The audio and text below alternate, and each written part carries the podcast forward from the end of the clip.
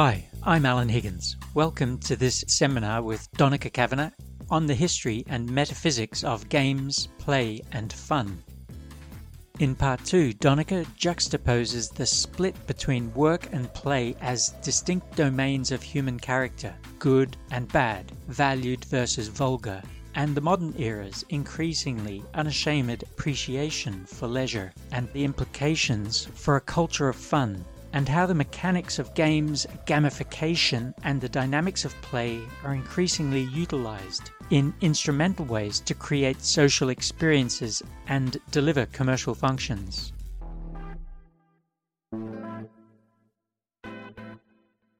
Moving on to the 20th century in this, this brief run through the history of uh, work and play. So, play begins to get into the conversation more in the 20th century. It really had been effectively excluded up to the 20th century, and if it, if it appeared at all, it was that it needed to be denounced. But particularly within sociology and philosophy, uh, it began to appear, but to be honest, pretty marginally. So here you have George Simmel, who was writing around 1900, uh, saw play as foundational to social relations.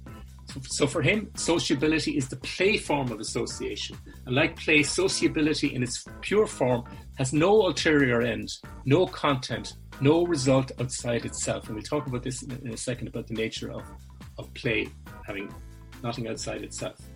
George Mead, the child play acting is imagining herself as if she was another, and through doing so builds an understanding of both self and other and the relationship between both. Again, again writing in the early 20th century.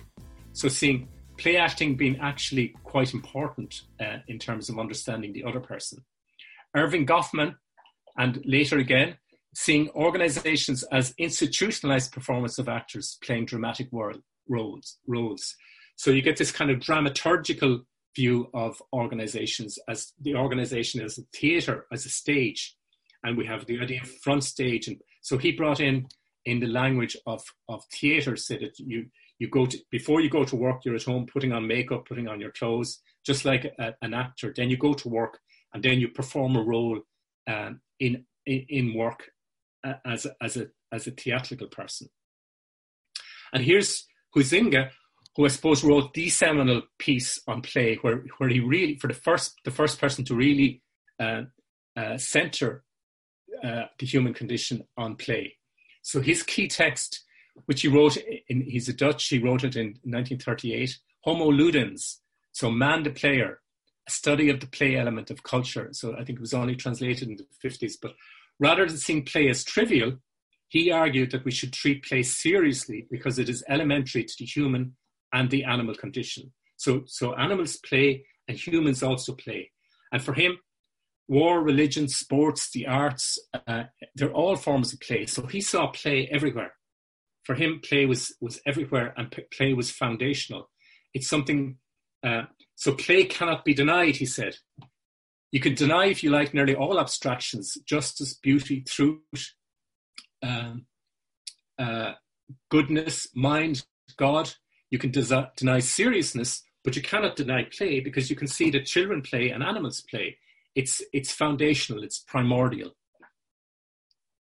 So so his his analysis of play was really really um, influential and central.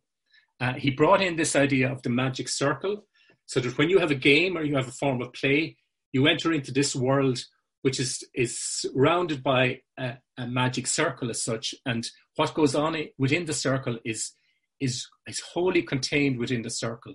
So the, the technical term is that it's autotelic. So you play the game of chess and you play the game of chess, and that's all that matters. You're playing the game of chess. When you leave the game of chess and you play a game of tennis, you play, you're into a completely different magic circle.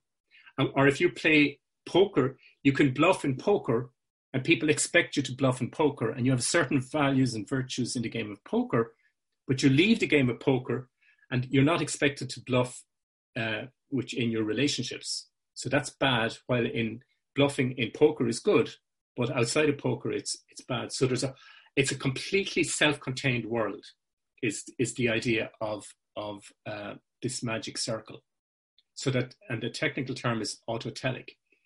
So For for Huizinga, a game is autotelic. It has no, and that means it has no purpose outside of the game. They're completely self-referential. Um, that's been a very strong theme within the games literature. So, what is a game? So, this kind of brings you to well, what is a game? And here's some of the definitions. To be a game, it must be fun. It's a system where players are engaged in an artificial conflict defined by rules and penalties that result in optimistic outcomes for winners. And again, an activity from which fun is derived. So there's this connection between fun and uh, and games. So th- these are attempts to come up with a definition of a game. But I'm going to introduce Ludwig Wittgenstein, uh, who was writing in the middle of the, the 20th century, a philosopher. Wittgenstein also sought to define a game. And he said, look, it's impossible to define a game. Don't be trying to define a game because there's so many different types of games around that even trying to define a game is a pointless activity. There's just too many different types of games. Like a game of chess, you have a game of hide and seek, you have a game of ring around roses, you've got um, you've got billiards, you've got a lottery, you've got lots of different. So how could you? They're they're all very very different. Uh, so de- de- trying to define a game is a waste of time his analysis of games and, and, and Wittgenstein has been a very influential philosopher, but he, he looked at games very carefully and he said, actually, languages operate the very same as games, and that the meaning of any word depends on its use in a particular language game. So the, the idea of a game, he, he extended the idea of game to, to look at language as a game, as a form of game. And by the way, I was just reading this morning a, a nice paper by Andre Spicer about bullshit, and he uses Wittgenstein's um, idea of language games to say that some language games are just basically bullshit games. That and and it, I think it's quite relevant to. Uh, I might I might circulate it as a piece because it's quite relevant in in the context of digital innovation. Frankly, there's a lot of bullshit around about um, uh, the language game associated with with innovation generally and digital.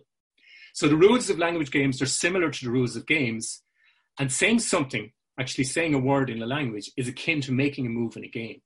So he saw he saw games as as so foundational that they they underpinned the, the very nature of language and language games. And then natural languages are made up of, fam- of a family of language games that resemble one another. So that you, you find yourself in, in a meeting and you're discussing something and you go, you go into a particular industry or a particular organization and there's, there's a, a language game there which isn't really English. And what English has is got a whole collection of, fam- of, of language games. And part of, I suppose, of learning to play a language game is, is what, is what uh, the business of education is, is partly about. So that's Wittgenstein. So to, to classify games, so there's competitive games, cooperative games. I played, I was saying to Alan, I played a, a Pandemic last night. It's a cooperative game, very good game. Um, there's games of deception, games of chance, right? There's physical games, there's virtual games, there's business games, there's card games, board games, card games, um, etc. So Caillois, Roger Caillois, uh, another writer, he wrote this book, Man Playing Games. He presented uh, four types of play. So his classification was four types. So he has competitive games, like say football, tennis, chess. Uh, that's agon. Uh, games of chance, so lotteries, um, uh, draws, etc., things like that, alea. Uh, games of simulation, which would be theatre, uh, role play, um, drama. Uh, there are games mimicry, and then Ilinx or vertigo, which would be games like that, um, which are some kind of whirring or or uh, say a merry-go-round or going on a roller coaster or things like that, where where there's some kind of um, movement, severe movement. Another distinction that he had was, or a continuum, he has that there's a play continuum between paidia, which are active, tumultuous, exuberant, spontaneous games, and then ludus, which is games that are uh, very calculated, contrived, and where rules are very important. So, so and this is this was a point around gamification: is do do you have is play organized? Is it contrived? Or is it something that is more um, emergent or tumultuous or just spontaneous? Uh, do you have organized play or do you have disorganized play? So this is um, Caillois's um, continuum between Paidia and Ludus. So again, just to go back, I asked, what is a game? And here, these were some of the other uh, definitions. A game is an artificially created scenario in which the player is not bound to act according to real world principles. And that was just an introduction for, for Bernard Suits. Um, and he wrote, he wrote a famous book called The Grasshopper. And, and his, he, he said at the start, he says, I don't believe in Wittgenstein saying you can't define a game. And he went through a lot of uh, analysis and conversations in his book. It's a nice little book. Um, and he defined a game as the voluntary attempt to overcome unnecessary obstacles. So he says, oh, I can actually define a game. And I think myself that by defining it this way, he gets himself into a few knots, but that's his definition. Um, so that uh, you, you play golf and you, you create some unnecessary obstacles like that certain rules that you, you can't just drop the ball in the hole. You have to hit the ball with the stick to get into the hole. So it's a voluntary attempt. And there's, there's a key issue is our games, do games have to be voluntary? So for him, playing games is a central part of the ideal of human existence. So games belong at the heart of any vision of utopia. So if, if and this is again is interesting in, in if you're going to get uh, all sorts of machines to do work, do, if you have a, a form, a vision of utopia, where we wouldn't need to work, what would we do? So Suits would say, well, we'd play games. That's what we do. So and he calls it grasshopper because it's a it's a, a, direct reference to Aesop's fable about the grasshopper and the ant. So he has a conversation between the grasshopper and the ant. And for him, you see the grasshopper, who is the player, and the ant is the worker.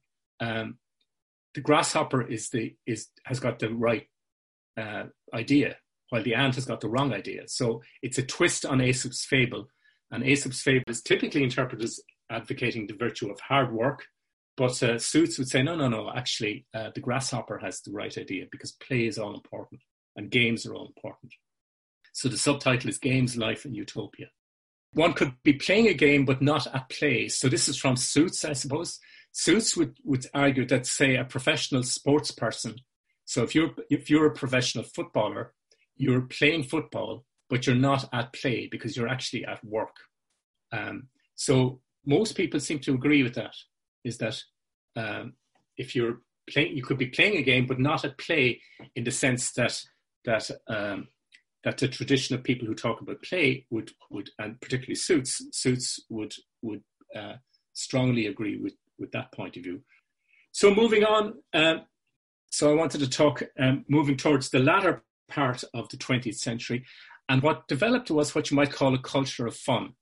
So in the 1980s, within within management and organizational studies, there developed quite an interest in organizational culture. That partly came because um, you had companies, particularly American companies, were internationalizing, and you had an American company say going to Hungary and saying the Hungarians are a bit different to the Americans. We better find out what something about organ- the culture, uh, Hungarian culture. So so you had this interest in, in culture generally. You you had uh, an interest in anthropology as a discipline, um, and a, a, general theoretical interest, a lot of writing about about culture and organizational culture, the nature of, of an organization as a culture. If you remember, I might have mentioned Gareth Morgan's uh, images of organization, and one of his one of his metaphors is the organization as culture, and that then by the nineties, maybe even earlier, you got a lot of practical initiatives to build the organizational culture. And you got a big consulting boom saying consultants coming in, and this is where people would, would say that they're bullshitters, but consultants coming in and saying, we, we have a whole set of tricks for you to develop a stronger organizational culture. And part of that was was uh, a kind of a culture of fun that de- developed in by the, the, well into the 90s and the last 20 years. So informal dress, parties, foosball, joking, playfulness, frivolity, games, all of the stuff from life. So, and, and this would have been, so this would be very opposite to kind of what Henry Ford would be saying. We are going to bring a lot of play into work. And, and people who were looking at strong cultures, they started looking at tribes, at cults, at fans of sports, um, uh, clubs, where people were very passionate about um, about their their their their football, for example, so, so Bill Shankly famous said that people said it to me that sport is a matter, or football is a matter of life and death, and he says, I don't agree with that at all. It's actually way more important than that. So, so sports people, people, people in organizations said we could, if we could people as committed to organization as people are committed to Liverpool Football Club, we'd be able to do anything and everything under um, uh, with a culture of fun. So, so sites of strong culture became became the template for organizational culture. Um, so, so I asked you, managers should make work fun for workers. Now, Henry Ford would would have strongly disagreed with this, right? But you, you broadly speaking, you agree that that it's a responsibility of managers to make work fun for workers. Now, other people would. I, I was a bit surprised here that there was nobody disagreed with this, but that's this is the culture of fun that managers should make work fun for workers. And then gamification uh, emerged as a kind of a, a, the latest step in this uh, culture is fun. And gamification, so I put a little uh, definition of it: the use of game design elements, points, badges, uh, leaderboards, performance graphs, meaningful stories, avatars, and teammates in non-game contexts. So, where did gamification come from? In some senses, gamification comes from a neoliberal uh, philosophy, which is that humans are essentially a form of capital, and you invest in yourself, and yeah, you win, somebody else lo- loses. You you you accumulate assets. You are who I am, and I go out into the market, and I'm going to uh, so it's a highly individualized uh, philosophy. So it's a philosophy of individualization that's very consistent with a, a, a neoliberal tradition and consistent with the with a human capital perspective on on the individual. Tied to that, you had organizations deciding to outsource from even from the 80s. Um, organizations were outsourcing and they're saying, look, the organization isn't that important. So unlike the so why put all this effort into getting uh, uh, an organizational culture? Let's just outsource the organization. Let's hollow out the organization. Let's create a network of self-employed individuals, um, and let's use gaming as a way of managing uh, this network of self-employed individuals. Allied to that, you had since I suppose around 2000 a big rise in the gaming culture. You had a big rise in video games you had um, board games. So you get this kind of ludic society has developed very much in the last 20 years. And that feeds in. So even when, when you have your smartphone, it's set up as a game. So the gig economy, uh, even when you you get you you use uh, my taxi or whatever to get a taxi to come for you, you can see the taxi coming to you almost like a, a video game. So the gig economy is, is tied into this um, gaming culture, but it's also tied more broadly into a, a neoliberal uh, uh, philosophical uh, position that emphasizes individualization and a small organization. So the emphasis is not on creating an organizational culture, it's creating a gaming system by which you can profit. So, in that sense, people have been uh, critical of gamification and gaming cultures because some people would argue that gamification, which is the use of, of game design elements in non game contexts, in a work context, is simply a device to subtly and cynically exploit workers. Thanks, Donncha. Uh, that uh, thoughts? Uh, put your hand up, or just go off mic and ask uh, Donncha anything you'd like. So um, there was like a period, and I'm not sure if it was like a fourth time or before that, where um, workers would only get Sunday off for you know uh, church if that was around that time was that him saying that work and play need to be separate basically mean um all work and no play in his mind? Yeah and actually one of the questions i i, I meant to add into this say all work and no play makes jack a dull boy and agree or disagree with that but i forgot to put that in. And, and just by the way i i was up last year i went to see the titanic exhibition up in belfast and it goes through so like Belfast was one of the hotbeds of uh, the industrial revolution, I suppose. But it was very much that you worked six days a week. You got off Sunday. It was it was uh, it was all work and no play. But in some ways, before the industrial revolution, the distinction between work and play wouldn't have been even helpful. So you couldn't have even talked about um, that distinction. It just didn't exist. So I think it's important to, to recognize that these distinctions were created so, and people would talk about, say, the division of labor, but as equally as important as the division of labor is, I think, the labor of division, the work that goes into creating a distinction between work and play. and to creating so so leisure time as we know it it's really really is a kind of a 19th century phenomenon there wasn't really anything that you could you couldn't really talk about leisure before the 19th century it just didn't exist so uh, and and and sometimes i think we we want to be careful about um, having our categories imposed too far back. And that's what mm-hmm. that's why i suppose sometimes like work life balance is is difficult because it assumes that these categories are are meaningful work and life and that life happens in outside work and then there's no life in work. And and and but it, it reinforces a category that maybe isn't isn't of itself a helpful category or one that that works for us anymore and it's probably not that because I was listening to an old man on on Radio na Gaeltacht today a couple of days ago, and he was talking about when playing when he was playing football back in West Kerry. They were they, they were fishing from they'd get up at five o'clock in the morning, fish all day, finish at ten, and they fished five days a week, and they played uh, the match sent on Sunday. And people were asking him, "Well, did you do any training?" And he laughed. He says, "How could you possibly do training? Like you're working from about five o'clock in the morning to ten o'clock in the evening." So no, he said, no training. You just met for the match on the Sunday. But yeah, it was just they had it tough. So uh, um, anyone got any questions or comments? Um, yeah, for me, I was gonna say, isn't the whole belief that the um, uh, the value system of Protestantism makes it more economically successful than, for example, Catholicism, since it ignores a lot of other factors such as uh, economic viability of geographic position of those people or uh, history of those regions.